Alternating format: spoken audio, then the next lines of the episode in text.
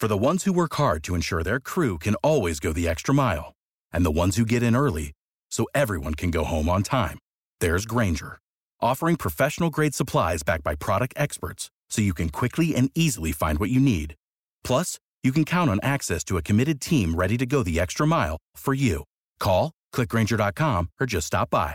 Grainger, for the ones who get it done.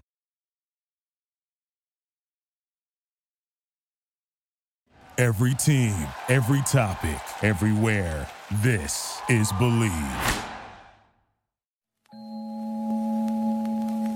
If you haven't heard about Anchor, it's the easiest way to make a podcast.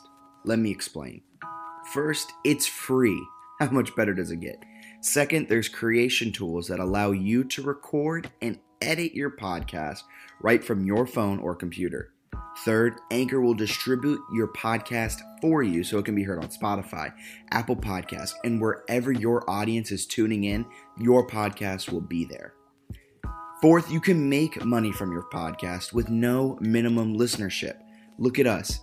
We have less than 100 listeners per episode, yet we still make money on ads. Granted, it's not a lot, but we still make money. And finally, it's everything you need to make a podcast in one place. So, download the free Anchor app or go to anchor.fm. That's Anchor, the thing you throw off your boat, .fm to get started.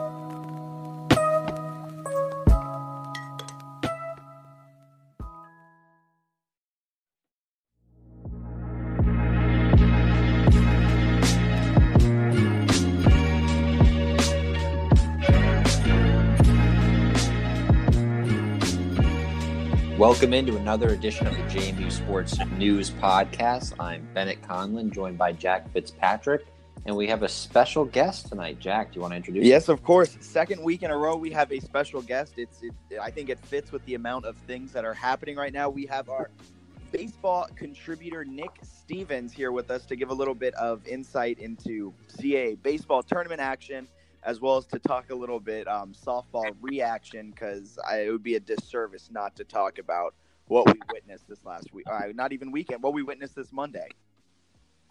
Yeah, thanks for having me on, guys. Um, especially after the last couple of days, I'm glad to talk softball and especially this baseball tournament that's coming up. Yeah, the baseball's kind of lost in the shuffle now. It seems like a little bit with softball winning that region and going to the super regional, and now baseball starts tomorrow. But we kind of forgot about all that.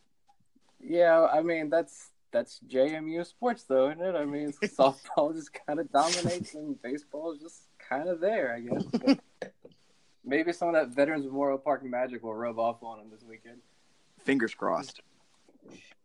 That was definitely an accurate accurate description of baseball. where the last few years, it feels like they've just kind of been there over at Veterans Memorial Park, not doing as much. But this year, they're finally in the CAA tournament so there's at least a storyline there, which is which is really exciting. We're we're pumped to have you on, just because there aren't really that many people that that cover JMU baseball or talk about JMU baseball, and you've been doing it for a few years through a few different outlets, and then I think even Curt. I know Curt Dudley might be in LA for the softball a little bit this weekend, so I feel like you're one of the better better Twitter follows at least. That Nick Stevens R for anyone who is interested in Stevens is S T E V E N S.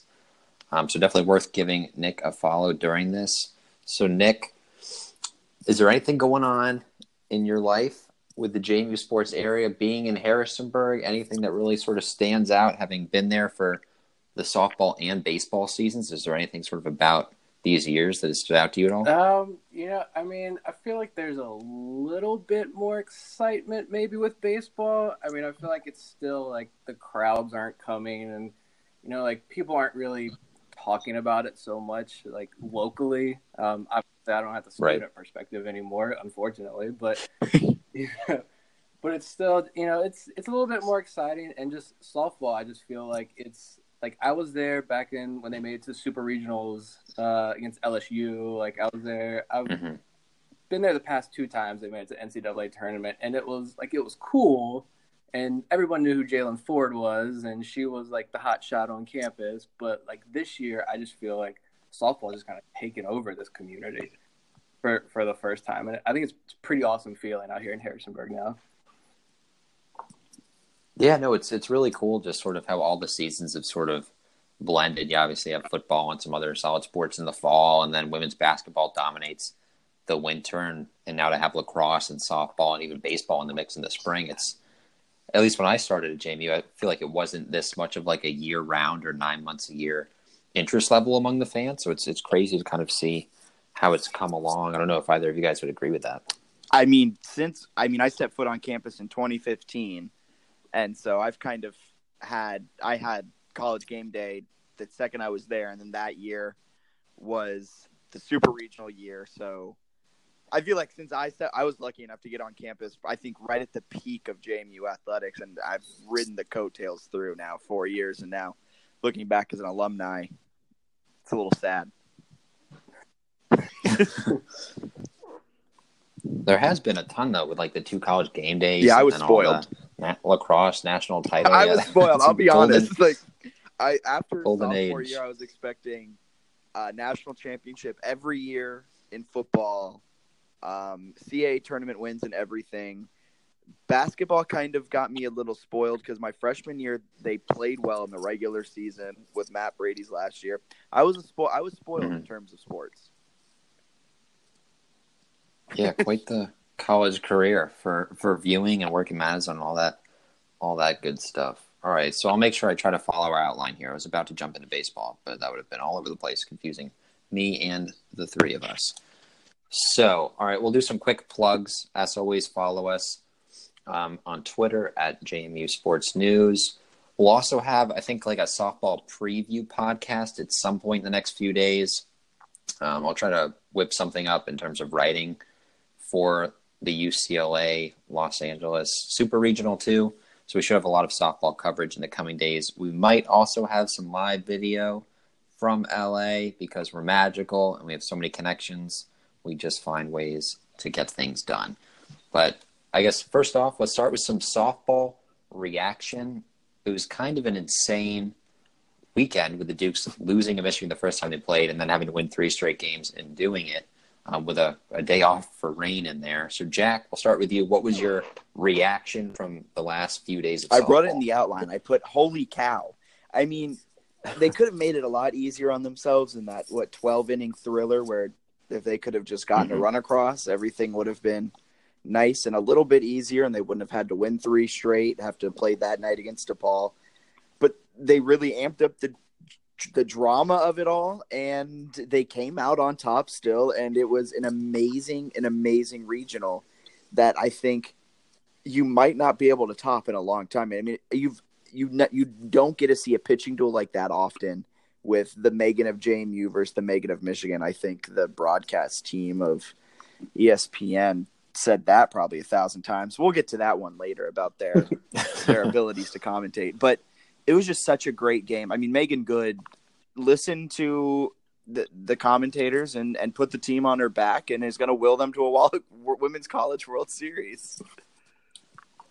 Yeah, she was absolutely awesome. Nick, did you have a chance to, to watch much of that? Oh yeah, I was there. I actually got to enjoy the the last two games against Michigan yesterday. I got to enjoy that from our Yeah. lovely new uh, um, donors at UVA uh, Health Systems over there yesterday. Um, so I was I was I was apologizing to who I needed to apologize to for a reaction to that news when that broke the other day. but um, no, I think that was honestly probably I know like recency bias obviously kicks in a little bit, but I think that was honestly one of the the greater JMU sports moments that like I've watched personally. Yeah. I mean, what Megan Good did, I've I've said it numerous times all year. Like I honestly regret not getting out and watching Megan Good pitch more often uh, while she was here because that was just absolutely unbelievable. Yeah, I mean, it was just such a insane event, and college softball is just a really solid sport to watch. There's so much excitement. I think some of it is, of course, like the field size, and the game is only seven innings, so it it kind of flies by, and it feels like there's so much meaning behind like every pitch and every at bat that's just so intense. And of course, the one thing I noticed that I sort of became numb to by the end of the tournament, but like both dugouts are constantly like yelling. Like there's just two hours of constant yelling from both sides. That I realized in like the fifth inning of the second game. I was like, like nobody has stopped talking throughout this entire game, which I feel like definitely adds to the atmosphere. It was just so cool to see Michigan and JMU get to play three times, at least in my opinion. Yeah, and it's kind of a bummer though for Michigan to have to play. I mean, for Yeah. even JMU, because if JMU loses that region, you can say it for JMU, but Michigan lost, so we'll say it about Michigan. It's a shame that they lost in the regional because they were a team capable enough to go to the Super and a team. I think we we touched on it last week in last podcast with Matt, but they should have been JMU should have been seeded and not have to face Michigan at this point of it all and but that's what made it such a good regional. I mean, all the storylines that came into it just really amped everything up. Definitely.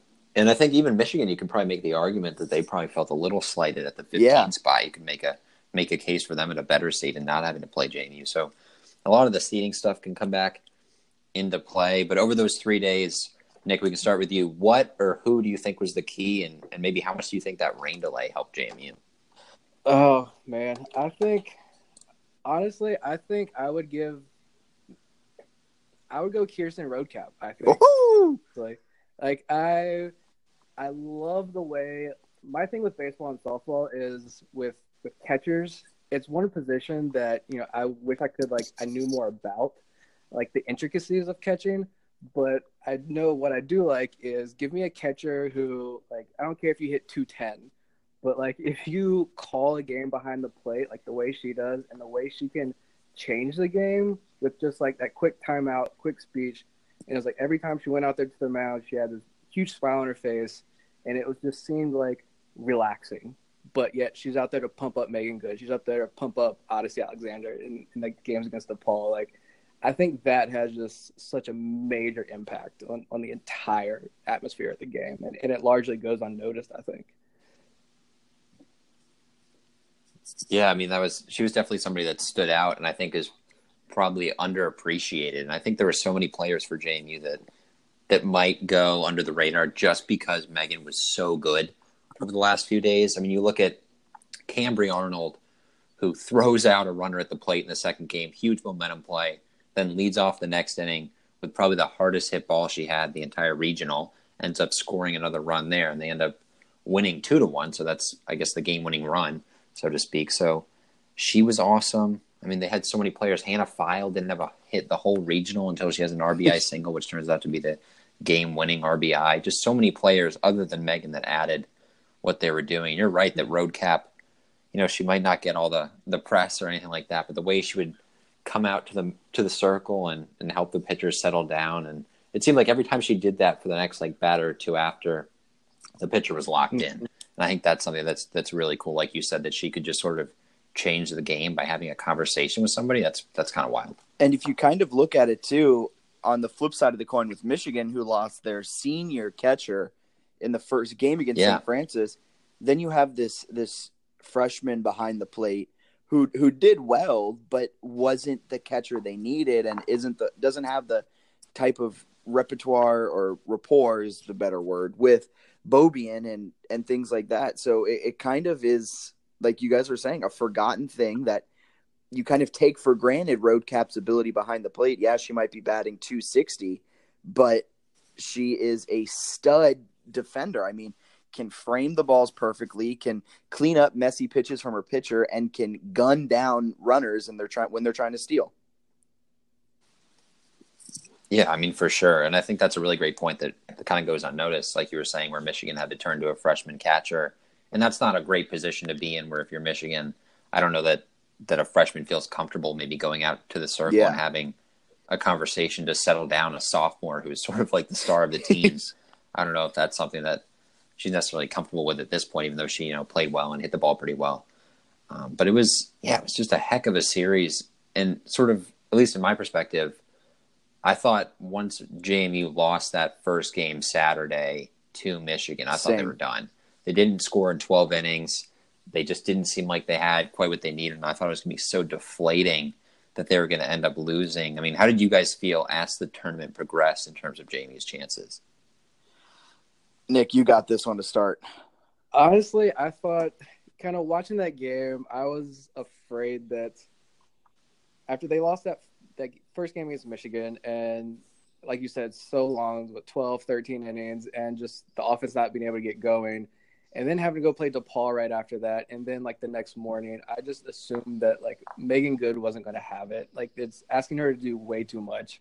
Um, I I didn't have a lot of hope going into that game, but then once they said that rain delay, I think, in my opinion, that rain delay, I think, kind of changed everything for JMU, just because it gave Megan Good that time to to stay fresh. It gave her another day, and to go out there and throw both games uh, yesterday. And so I think without that rain delay, I think it, this might be a different conversation, honestly. Yeah, without it, that rain delay could be the MVP for JMU because yeah, after that 12 inning thriller, I was I, I was texting Ben and I was like, okay, that was uh, it was a fun season. He, the 10th inning, he said, if we don't score here, our season's over. I mean, I believed it too because you're sitting there, you just went through 12 innings of a game where you couldn't score. You saw the same pitcher for 12 innings. You've seen all her pitches. You understand what she's going to come at you with, and you can't do anything. And then the game against DePaul, the offense didn't look great. That night game against DePaul, the offense again didn't look fantastic. I mean, it just seemed like the offense never found their rhythm. And I kind of chalked it up to, oh, well, they're facing better pitchers now than they've seen all season because no offense to the CAA. CAA doesn't have great pitching, so of course they're going to beat up on them all season. So when they finally start seeing these good pitchers, their offense kind of sputters. But they proved me completely wrong. That rain delay gave Megan Good another day to rest up, and she came dealing that on Monday, and the offense did just enough to get by. Yeah, and I don't even know if we said the name Kate Gordon yet, but gotta mention Kate Gordon. The amount of home runs she hit. I think throughout they kept showing her stats, and it was like she would have five hits, and four of them were home runs. And it just kind of explains what JMU's offense is all about this year, where it seems like they're swinging for the fences. Everyone except like Cambry Arnold, who tries to get on with sort of the slap hitting style. Yeah. Everyone else seems like they're they're going for home runs and going for broke, and they did an unbelievable job of making really hard contact. Sarah Jubas too, in the last two games, she had the longest single I've ever seen in my life. Hardest hit single well, when she she when she she stumbled, yeah, running around first base. But uh, I mean, that was a heck of a game from everyone, and just I don't know. I mean, it takes a lot of mental toughness to be able to rally the way JMU did. I think that's sort of what stood out to me, and it also helps quite a bit when you can just give the ball to one of the best pitchers in the country and say, "Hey, throw 400 pitches for me this regional." Well, I don't know if she's the best pitcher in the country. She hasn't taken her team to a Women's College World Series, and um, that really plays a role in the way we're going to judge her as a pitcher. We got to get in the announcers. Let's talk Oh, announcers. man, I mean, hashtag send Jack to LA. All I'm saying. Send you to LA, give you a chance, show your stuff. It's just the thing that was crazy to me is just like how little research there was on like both sides. Like, I mean, at one point they said that Michigan had beat JMU earlier in the season. Like, that doesn't take a lot of research. They talked about like take your tractor. Oh my work, God, that- take your tractor to me. school day. That was like they mentioned it at least twenty times. Like every time Roadcap came up, they're like, I don't know if everyone knows, but Harrisonburg has tractors. I was like, wow, you guys did a whole lot of research here. And then they'd be like, do you guys have tractors in your hometowns? And they'd be like, no, I wouldn't have had one of those days where I'm from. It's like, okay, thank you for the insight. I mean, it's just, it seemed like there's a lack of research on both sides for the most part. But But there was also the story that they said, I know every other inning, how much Kirsten and Megan Good hated each other in high school and how nervous Kirsten Roadcap was to meet Megan for the first time. It's like, okay. That was that was my favorite too because that wasn't like a quick story. That would take like a batter or two, and they were or like a long at bat from Roadcap, and they'd still be going. And they'd be like, Roadcap was genuinely frightened of Megan Good, but then they met and things were okay. It's like this is this isn't a story at all. Just sounds like two players that played on different high school teams. But thank you for the research. They must have only talked to like Roadcap. They yeah, It seemed it seemed like every little insight they had was was from from her, and they just really focused on those. But it was it was really interesting to to see the weird tidbits that they had somehow received. Did you hear um, when apparently the the color commentator was talking about a sports psychologist and the play-by-play guy was like, "Oh, he does great work," and the color commentator came back and said, "Well, he's he passed away." That, was that was It was a really awkward exchange between the two of them. She was like, "Well, he passed away," and the play-by-play guy comes back, "Oh, well, uh, all sports psychologists do a great job," and it was really awkward.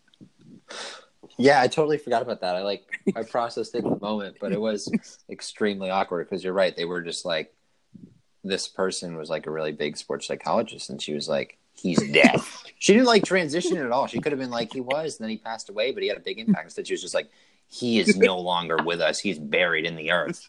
And it was like, "What?" And then instead of trying to like save it or just go into something else, you're right. He was like, sports psychology is an interesting field and anyone interested should consider pursuing it. It was like, what is going on? Yeah. They had, I noticed earlier in the early games too, they had, they would have like banter, except they were neither, like they would never be on the same page. Like, so one person would have banter. I think at one point he said something to her about like, I don't know if you know, but you have to score a run in softball to win a game. And she's like, yeah, I know. That's the rule of softball. two, I'm a two-time national player of the year. And it was like, uh, I think he was just kidding. Huh. Yeah, so it was tough to listen to. I know a lot of people muted it and put on the Curt Dudley audio, so that might be the way to go moving forward. Curt's audio was fantastic. There was a part where he was talking about the Norfolk Tides and how he'd save up RC Cola caps to get his season ticket admission, and it was the best thing I've heard. That sounds way better. I made a mistake. I'll have to make a note of that. What was your mistake? Listening to the ESPN Oh, broadcast for oh. four days and not not learning my lesson. I mean, I'll be honest. I, I probably don't speak for everyone here. I I don't like listening for listening. What I can't talk. Oh my gosh, watching a TV broadcast while listening to like a radio broadcast. Like yeah, I don't know. If I'm TV, I'm all TV. I'll take the bad commentating, and if I'm radio, I'm all radio. I feel you on that one. I feel you on that one. What I miss is the Norfolk State football announcers. I wish we could find a way to to get them on those games. They were they were special. Whew. Yeah, that's our our bad announcer talk. All right, so what else we got? Looking ahead, they play UCLA.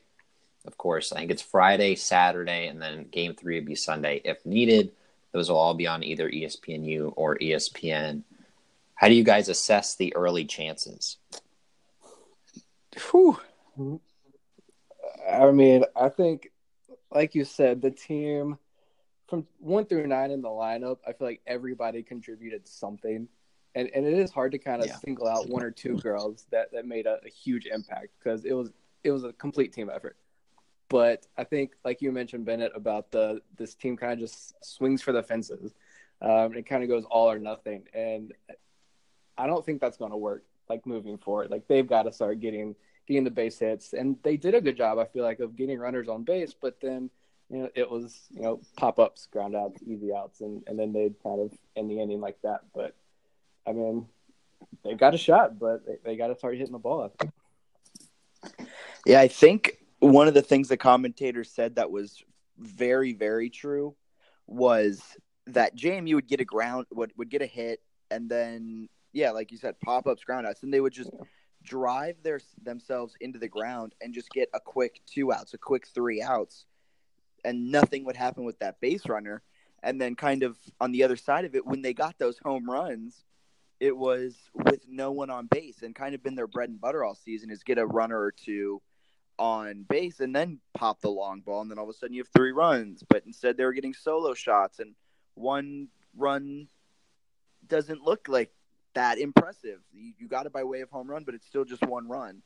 So they have to figure out a way to kind of get runners on move runners over and at times maybe even play small ball i mean small ball is, is sometimes hated by people but if it can manufacture you a couple extra runs in a game, you're going to need it against UCLA, the number two seed.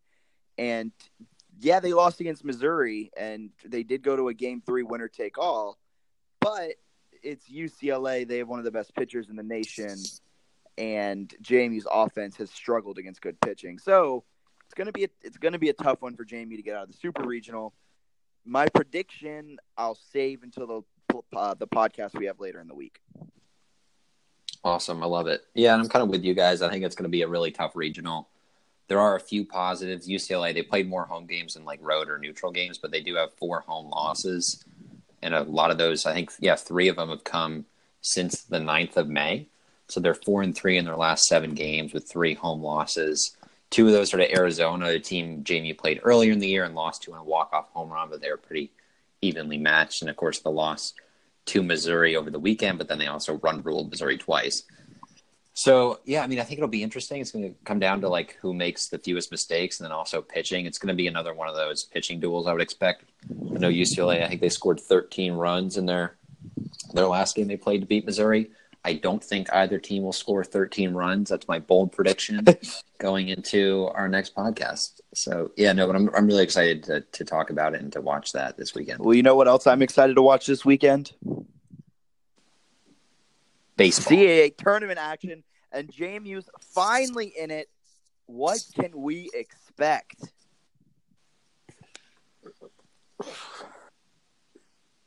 Who knows? like if you this every like major publication that I've seen with their predictions for the NCAA tournament, it's they've got Elon. It, it's all Elon, which I feel like is a safe pick, right? It's a yeah. and it's all Elon, but they're all have Elon as like a four seed in the regionals. And so, but I think that's fair because like outside of the CAA, CAA schools weren't very good.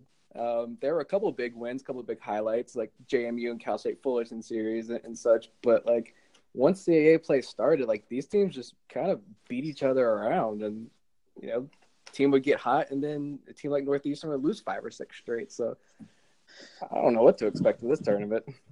Yeah, it, it's it's something. I mean, JMU it seemed like a week ago had the three seed all but a win away, and then all of a sudden they're sitting in the sixth seed for the CAA tournament.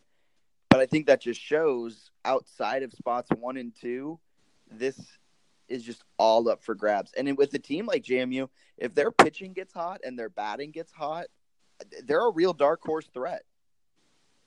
Yeah, I Yeah, I actually mean- think Yeah, sorry. Go I was going to say, I actually think that them getting the sixth seed and the way that the field shook out, I think is the best case scenario for JMU. Really? Honestly, yeah, I was I was really hoping they would stick, kind of get a few wins against Northeastern and UNCW to keep that three seed. Yeah. But looking at this, like I think the six seed gives them the best chance to to win this thing. Really? They have to face off with Elon though. And I like Elon, like George Kirby and Kyle Brnovich are are monsters.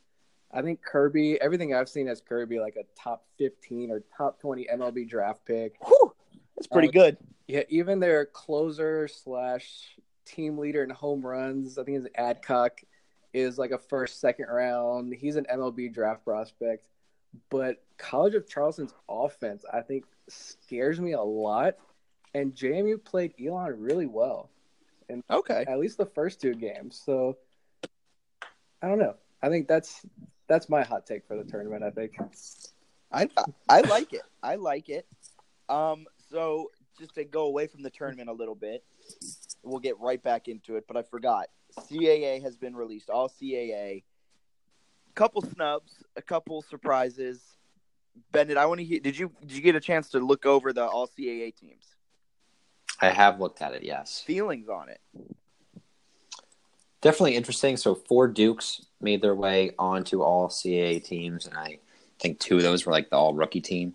So I think it was, yeah, you got Kyle Novak and, and Trey Dabney were third team players. It looks like, and then Fox Motus and Nick Robertson first team all CAA. Trey Dabney is somebody that that I could, might have expected to finish a little higher just because of how important he was for JMU. You know, he was really solid, but I guess he sort of settled down toward the end of the season and and maybe his stats weren't quite there. I know he missed a little bit of time with some injuries and stuff and battled through stuff there. Um, but even even guys like Kevin Kelly that you know didn't get honored here are so good. So I think that that JMU only has four guys that were honored, but it seems like they have a lot more players on the team that are that are all CAA caliber, if that makes sense. Yeah. Any snubs for you, Nick? Um, so I was kind of looking. I was looking around at work because I, I didn't have much to do this afternoon, and Um, hope my boss isn't listening. Um, He might be one of our 27 listeners. We never know. no, I, I was working very hard today, but I was also kind of perusing through, and I mean, I think Brady Haryu is a snub. I think he could have been maybe like third team at least. At least when you compare him to this guy, College of Charleston's first baseman. I was just kind of looking at their numbers, and Haryu was much better. But um, I have lots of opinions about Haryu um, just- that we may or may not talk about later on. But um, yeah, I think Haryu was a big one, and I think Dabney was a big one. I think at least second team, which I mean, it's kind of like whatever, first, second, second team, third team. But I I feel like they really overlooked Dabney in this. Yeah. I thought he was on pace to to be rookie of the year. I mean, started the season so hot, but then just finished so well. Such a good leadoff batter. He brought power to it. I mean, Dabney was you you watched him and, and it seems like he's he's playing a different game at times. He's just so good. He's a 306 average. I mean, what? A 497 slugging percentage and a 455 on base percentage. Trey Dabney was JMU's offense at times this season. But you brought up Haru. I want to know what are your opinions on Haru? This this seems like it could be some more hot takes. no, I mean, so I was at the Purple and Gold World Series, of course, uh, the games that I could in the 25 degree weather. But like, there's no, there's no names. There's no, not even like a simple printout. So like, if anyone for JMU baseball is listening, we can just get a printout of names and numbers at these scrimmages. Like, I don't care about birthdays, hometowns, whatever. Name and number for this instead of listening to the players kind of yell at each other. But I, I had no idea who this kid was. I searched Twitter, I searched Google, I was everywhere trying to find out who this kid was, and I finally found like a random Facebook post from his like his JUCO team that was like congratulations to committing to JMU, and it had like four likes, and I was like, okay, cool. But he he smashed like two home runs in these scrimmages, and I'm like, all right, uh, all right, he's opened my eyes. And then he starts playing the regular season, and you know, he had a couple home runs, a couple big hits. Um, the guy can hit the baseball. He can crush a baseball. I think he had was this eight home runs this year, and he's been extremely hot to end the season, extremely hot. But then you watch him on first base, and he just he had those moments where, like his head just wasn't in the game. And like, there was this one game in particular. I can't remember who they were playing, but someone did a pickoff move. He he missed it completely. It rolls to the fence. There were two runners on base, and he just kind of walks over to the baseball. And a run scores. Guy goes from first to third, and he went into the dugout. And I'm watching the game with my brother, and I'm like, Brady Hardy disappeared. I don't know where he went. Ikenberry disappeared. I don't know where he went either. Um, and then Haru didn't come back out. This was like the fourth or fifth inning. And they benched him. And he just had a couple plays like that all year where it's like, I don't know how to feel about him. But then he mashes like a 350 foot home run. And it's like, okay, like keep doing that. But like, I, don't- I don't know. He's. He's he stayed hot though at the end of the year, and so he's a big reason why this team did make the tournament. So I, I will give him that. I do like him. I just haven't figured him out yet. I guess. Okay. He's a junior, right? We have one more year of Brady Haryu. Yeah. Okay. Excited to see how that one comes out. one more year to to figure him out. But yeah, it looks like he's on like an eleven or twelve game hitting streak, so he has been on a tear. But that it's interesting to see some of those those lapses mentally or in the field or whatever. That'll be interesting to keep an eye on in the CAA tournament. And something that I'm fascinated on getting your opinion on, Nick, is you wrote an article early this year talking about JMU pitching, and you mentioned the possibility, or at least you know, like the hypothetical possibility of of JMU rolling with a bunch of different pitchers in the CAA tournament, giving a few innings to a guy here and a few innings there, sort of Yeah. if they advance deep or or whatever. How do you think they're going to go about the pitching staff in this double elimination tournament? I, I I saw. I think it was. Um, I saw on Twitter not too long ago where I think it was WHSV. I think it was TJ Eck who put out the video um, where uh, they're putting out Kevin Kelly tomorrow against William and Mary. Mhm. And I think there was a quote in there about how his ability to, to turn around really quick. And so if he pitches tomorrow, and he can probably pitch again Saturday or, or Sunday if they need him. Mhm. But like my thought process is that you know I was watching like Major League Baseball, this new trend like the opener, and I really think it would work for JMU. And like I'm all I'm a baseball traditionalist, but like with JMU's arms, like I think this strategy could really work, and you'd have Nick Stewart and Kevin Kelly available all weekend. Huh. At- You have a guy like Shelton Perkins who was amazing uh, this year on the mound, and Brett Air. Like you start those guys, have them go the first inning, two innings, and then bring in Nick Stewart or Kevin Kelly for three or four innings. They got fresher arms. They don't have to work through a lineup twice. Then you bring in Nick or Nick Robertson at the end of the game, and it's game over. But Yeah, no, I love that idea. I think it's it's fascinating, and it seems like it would play to JMU's strengths just because they have so many different guys that can go out and give you a few innings. And I feel like that would be almost like a nightmare if you're, you know, an opposing offense or opposing lineup, and you have to you get one at bat against Kevin Kelly, bringing in Shelton Perkins or something like that, and then you find Nick Robertson or someone else. It's just so many different guys that you have to adjust to, and you it seems like it would potentially keep you know, an offense out of the rhythm while also keeping all your guys fresh. So the idea is is fascinating. I don't know if if Ikenberry is going to pull that, but it's it's definitely something that would be fascinating if he did. Yeah, but yeah, I mean, with this staff as a whole, like when you look at the growth that this staff has had, I think even just going to you know straight Kevin Kelly, go as long as you can, Yeah. go Nick Stewart the next day as long as you can, and then you know that third game, if if you got to piece it together, they've got guys like Justin Showalter. Joe Williams, who they can put back to back. Uh, Michael Bechtold, I know he kind of became the Sunday starter at the end of the year. Um, and I feel like you can put Shelton Perkins out there every single game, and he's going to give you two, three innings until his arm falls off. Uh, so, Right. but you know, I think that I think the pitching, the pitching is going to be. I don't think the pitching is going to be the key because I think they're pretty stable with JMU. But I mean. Mm. it's, the pitching staff has been a lot of fun to watch this year, and, what Coach Jimmy Jackson has done with that staff is phenomenal. Yeah, at time it seems like the pitching staff. N- no slight to JMU's offense, but the pitching staff was the what quote unquote sold tickets. I mean, their bats sometimes were a little bit glued to their shoulders, but the pitching staff always made games interesting, always kept things close. And Kevin Kelly is just a, a monster of a pitcher. Yeah, I don't know how like you stand in a batter's box and then when they show these videos of like his different arm angles and when you sit behind home plate and it's just like his his pitches literally just dance in the strike zone. They'll start at your eyes and they end at your waist and, and you have no idea what's coming. I think before the season he says, "Well, if I throw over the top, I've got like four pitches, and then I come sidearm and I have like seven pitches that I throw." And it's like,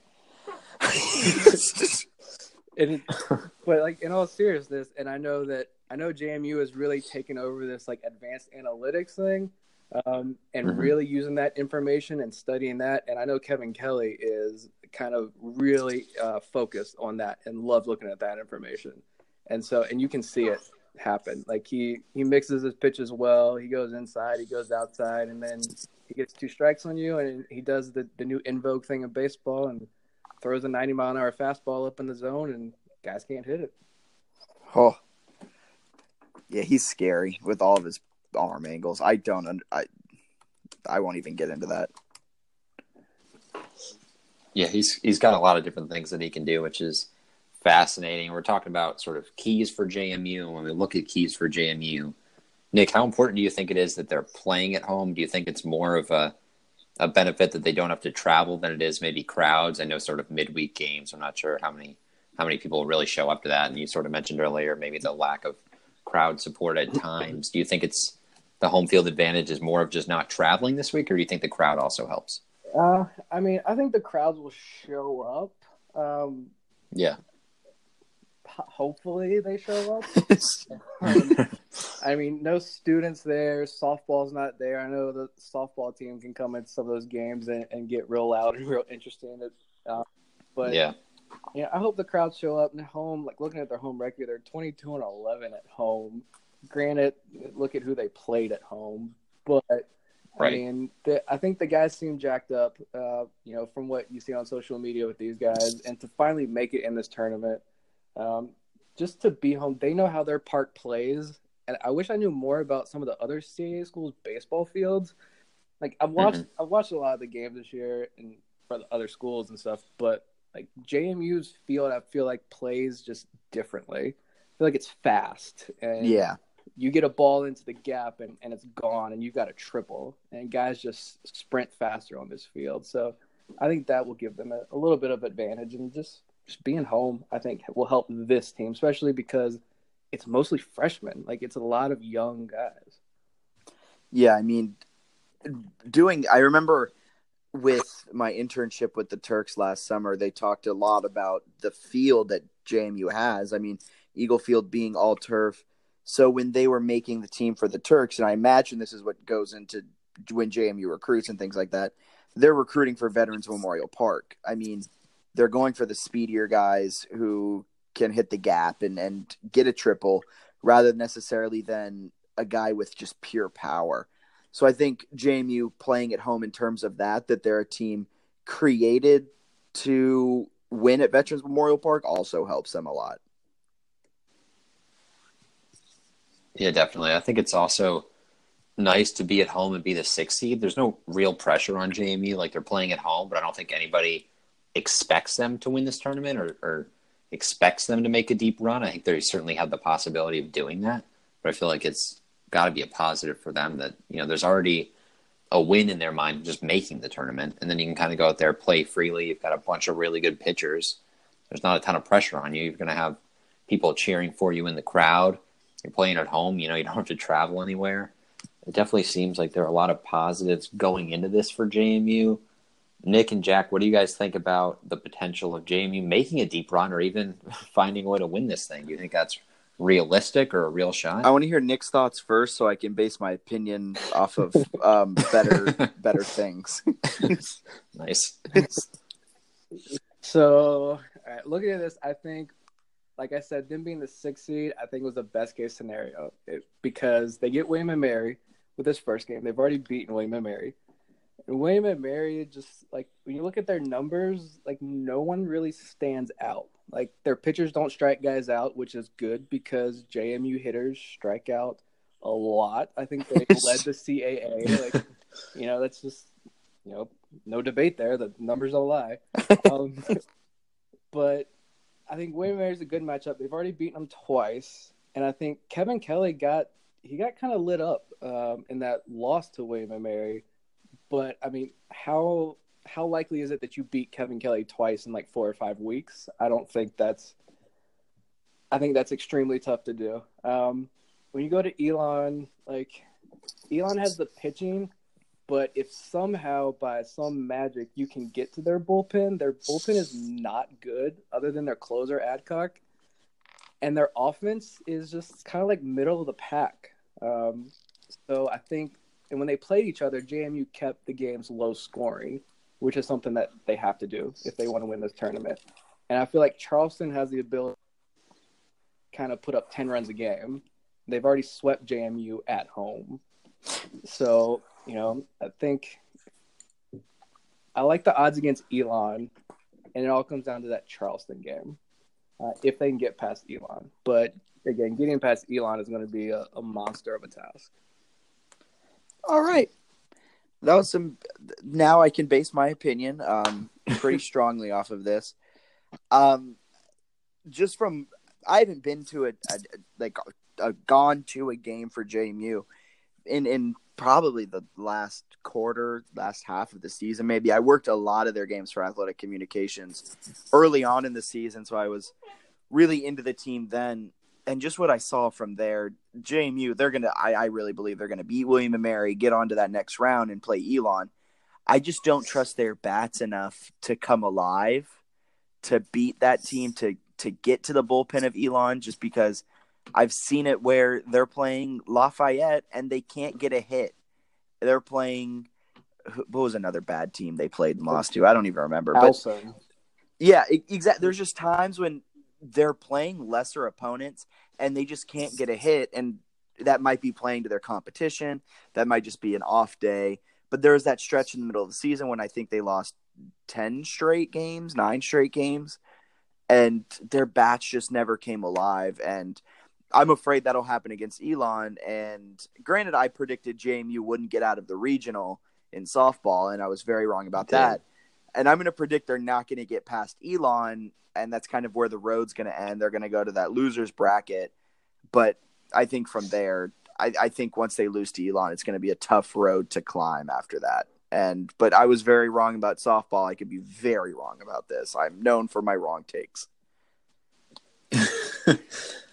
yeah, no, I'll kind of yield to you guys on that one. That seems like a pretty good representation of sort of how the the uh, bracket will go. It's it's going to be exciting. I do think I agree with you guys that I think they'll get through William and Mary just because Kevin Kelly going in that game. I think they're going to be kind of jacked up just to be in this tournament. I think they'll find a way to get through that one, and then if they can maybe get an early lead on Elon or something like that, kind of like Nick mentioned, if they can get to that bullpen or something, and you never know. And then if they do get through that game and they get into the Friday games undefeated, to me at least, that's going to really open the floodgates for them to get really emotional and really excited about what they're doing and and keep things rolling. So if they get through the first two, I wouldn't put it past them just because CAA baseball this year has been absolutely insane. So I won't rule anybody out for making a deep run in this tournament. But uh, yeah, I, I wouldn't expect them to win or anything like that. Yeah, I mean Nick Stewart did pitch. I think he only gave up one run in five or six innings against Elon. So if they do Right. beat William and Mary, like Nick Stewart's going to go, and, and that should be a good matchup. But you know, it's just the pitching is just phenomenal in the CAA, and every team has one. Every team really has two really good starting pitchers, and it's it all comes down to JMU's offense. So that's yeah, it, it's difficult when they have what five or six freshmen and new people in their lineup, transfers. Right. Who knows what's going to happen when you put them in a, a tournament scenario? Right. Right. And this might be a better question for once everything ends up. But Nick, what are your thoughts just overall on Marlin Ikenberry managing this team and sort of the progression they've taken? I think they've had either the same amount of wins or more wins every year he's been there. So they haven't regressed in terms of win loss any year. They finally got over the 30 win threshold this year and made the CAA tournament. You sort of like what you you see in terms of JMU baseball's progression the last few years? Yeah, you know, I think this year he's finally this is what year four, so like he's Yeah. finally got his guys in. He doesn't have any of any of the, the Spanky McFarland guys on the roster anymore. Like, Right. And and like Jackie, like you mentioned, he's probably he's recruiting. I would assume that he is recruiting for Veterans Memorial Park, and to kind of play this like small ball baseball. Um, Mm-hmm. you know, I you've seen the changes. I think off, well, not really offensively. I think pitching wise, the growth that this team has shown uh, has been, like I said, phenomenal. But offensively, it seems like he's trusting his hitters more to kind of hit the baseball. Because I feel like even last year, you had a guy like Adam Sisk, who was just a monster home run guy, and there'd be no outs, second inning, guy gets on base, with, and then Adam Sisk comes up and he's bunting. He's being told to bunt, and I know that drove me crazy. I remember, I one of the have of JMU baseball the last three years was was this fan. I I think he's a parent. I'm not gonna lie, because I've seen him for the last couple of years. But I just remember him, he was at the top, like underneath the press box, screaming for ten minutes at Marlin Ikenberry and about bunting, and how he was ready to walk out if he saw another bunt. But it was kind of like those scenarios, and it's like this. I feel like he has his team. Like he had that vision, but he didn't have the guys to kind of put it into play. Mhm. And he does have those guys now. And I do like the rookies. I like all these freshmen uh, that he has. Um, you know, I think making the tournament was huge for the entire coaching staff because I, I'm afraid of what would have happened if they wouldn't have made the, this tournament. Yeah, I, I think I said it before the season started. I kind of said the, the coach's seat that was hot, that wasn't really getting talked about a lot, was Ikenberry's seat. And if he didn't make the CAA tournament, I thought questions were really going to start going around Ikenberry's job and his job security. But what he's done with this team this year, I really like a group of a lot of freshmen. He gets them gets them in. They were a three seed at one point in this tournament just a week ago, and now they're a six seed. But I mean, it's so close. The six is essentially the three. But he's he's created this team, and I have huge hopes and aspirations for this for this group moving forward after this season, no matter what happens in the tournament. Yeah, I agree with that. I think it's just big for them to make it, and I think this was definitely a step forward. And and you were right. I think the seat was starting to get a little bit warmer, especially when they had another hot start and then another sort of slowdown, which they've tended to do in the, the last few years. And some of that was scheduling. Yeah. I think, you know, playing better teams kind of led to losses, but they seem to have finished the year reasonably well. They look like they've done some good things. They got over 30 wins. So now they've got a chance in the CAA tournament. You never know if they can make a run there, can sort of completely change the tune around JMU baseball. And I know they, they want to get to a point where they're sort of up where softball is in terms of bringing in big time crowds and generating a lot of excitement. So maybe if they can convince Megan Good to come back for a sixth year and play baseball, they might be able to uh, to draw it out. And Jack, do we have a Twitter? Yes, question? I just copied and pasted it into our outline. This is this is huge news. This is back to back week. This never happens. Back to I mean last week we had a pretty good Twitter question. Today we have Yes. another fantastic Twitter question. It kind of aligned into what was coming up next in our outline, but this they actually put it in a better way than I put it in the outline. So kudos to Duke's tailgate at Duke's uh, tailgate. So professional JMU tailgater hashtag Go Dukes fan. They also root for the CAPS Caps Caps Caps. Their question is, who could have a breakout performance for JMU baseball in the CAA tourney? Nick, we will yield to you. Hmm. I I've got a name that I've been on this guy's kind of bandwagon since his freshman year. Okay, so it's an old guy. It is. I've been saying that he is a big key to this offense since his freshman year, and he hasn't panned out yet. But I'm not giving up hope, and I'm gonna say Devon Griffin. Woo! Okay. Now I'm looking at his numbers now, and he has a 199 batting average, um, one home run, and a, a 320 on base percentage. So not bad, but like I love his swing. He his speed is phenomenal. He can him and Fox Semones are kind of like similar players in that he can hit a home run out of nowhere. He can hit two, three home runs in a series.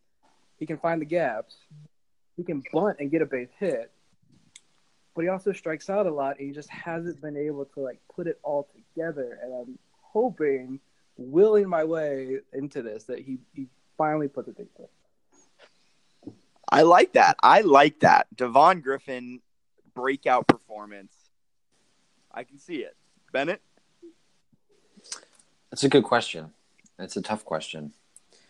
Um, yeah, I mean, I like the Devon Griffin pick. It's hard because I feel like everyone I think that's going to have a solid like tournament isn't a breakout player. So I feel like I'll be like Kevin Kelly, but obviously that wouldn't be it wouldn't be a breakout or anything like that. Um, maybe Fox Semones, and I mean, obviously he's not really a breakout player, but he's someone that has kind of, you know, he hasn't didn't do a ton in the UNCW series. He's somebody that I might have expected a little bit more. He's got a 254 average this season. I know he's kind of gotten a lot of respect and done a lot of different things, and he's active on the base pass, but I think he's somebody that could really have a solid CAA tournament and sort of be the player that people look at and was like, wow, what he did this weekend, you know, led JMU deep into this tournament. So I'll say that that Fox might have a solid series here, and he'll be my pick as somebody to really keep an eye on outside of the pitchers and outside of somebody like, you know, Trey Dabney. Oh man, Trey Da- Trey Dabney's my you you right at the end brought up Trey Dabney. uh, he's my breakout performance guy. I mean, like kind of with what you said about Fox, it's not really a breakout quote unquote game for for Trey, but I mean, didn't get rookie of the year, was in my opinion slighted in a All CAA third team. I mean, it's still great he got it, but didn't get rookie of the year, didn't get a higher team. I think this is his breakout in terms of he feels like he's slighted, so he's going to go out and kind of show the CAA like, hey, this is what you missed out on, kind of like what Kamiah almost did in the women's basketball CAA tournament, but then injuries happen, and we won't talk about that. Um, but I think Trey will go out and have a breakout performance, and it'll kind of be his coming out party, even more so into the CAA, and they'll it'll it'll be a good jump starter into his sophomore campaign. I like that. All right, so we got three potential breakout stars there on our Twitter question. I like I like the That's- Fox Semones, and I just want to point out, ever since Fox Semones got a new helmet, it stays on his head. Thank you, thank you. Gosh, there was a streak on we had of games that his helmet came off. The streak and like it, it went along with his hitting streak to start the season because every time he would get a hit, it would come flying off. A couple times it came off after a big swing. Sorry, I digress. Back to what you were saying. no, it's just I don't I don't think his helmet ever made it to first base in the last two years. But he got that new helmet, and he's hot. So there we Keep go. Keep it. There we go. I am all about those kind of streaks. So I feel even more confident now that Fox is going to have a huge, huge CAA tournament, mostly because of the helmet. I'm going to steal that nugget of information. Amazing. And I, I might go as far as say that if JMU does happen to go all the way or very deep, and a JMU player wins, you know, most outstanding player in the tournament, it'll be Wow. Fox. And if he doesn't win, it'll be his helmet. Dark horse candidate. So Duke's tailgate, keep that in mind if you're a betting man. At Duke's tailgate, put it down. Fox Semones most outstanding player CAA tournament. There you go. Good stuff. I think that's most of the baseball talk. I don't know if we have too much else unless we wanted to have like a two minute discussion on the new basketball court. I don't know if anybody was I think Jack, I think you were a little fired up. Me, me? Yeah. I thought you were fired Yeah, up. I mean, I was just want Duke else. dog heads. Jeez, that give That's give that's me. Ugliness or give me death. I want the ugliest basketball court in the history of, of mankind. That's not a fan of that. I think what they should have done is they should have done like a Tony Bennett and Kyle Guy and just had their faces like on both ends of the court. You know, because everyone's everyone's getting upset about the UVA thing, which which isn't too bad. I know it upsets some people, um, but it sort of depends on on your opinion there. But it, it is nice that they got a a large donation, and also nice that they have a new arena. People are getting real focused on the court, but I'm most excited for the lighting in there to not be like this weird dim yellow that makes me like nauseous when I yeah, not in. the old UREC So I think or the planned old UREC. yeah, Convo makes me like almost ill every time I enter. So I'm feeling pretty good about the new. What is it now? Like Atlantic Bank, Cent- Union, something like it's like Atlantic Union Bank Center. I think they got rid of the trust because Union Bank and Trust rebranded. So I don't know if there are any nicknames. Nick, do you have any potential nicknames for the new arena? Or will we be calling it the Bank or the Vault? I've heard that. The Vault. I mean, we have to win uh, before I, I can go three hours on JMU men's basketball, but um, so, I- so could we? We've done it all season. I, you know, I, I don't know, but it's always going to be the convo for me. That's yeah. I don't know. I just Valid. hope there's I just hope there's good basketball in there. That's that's all I want. That's definitely the most important. I think if you're walking in and watching, you know, like a 12 and 20 team, I don't think anybody's good. Anybody's gonna be like, "We're going to the bank." Like, I don't think anyone's gonna be too interested in anything if they're losing most of their games. But maybe next year, which I think I've said since I got to JMU and I've watched JMU men's basketball. Maybe next year.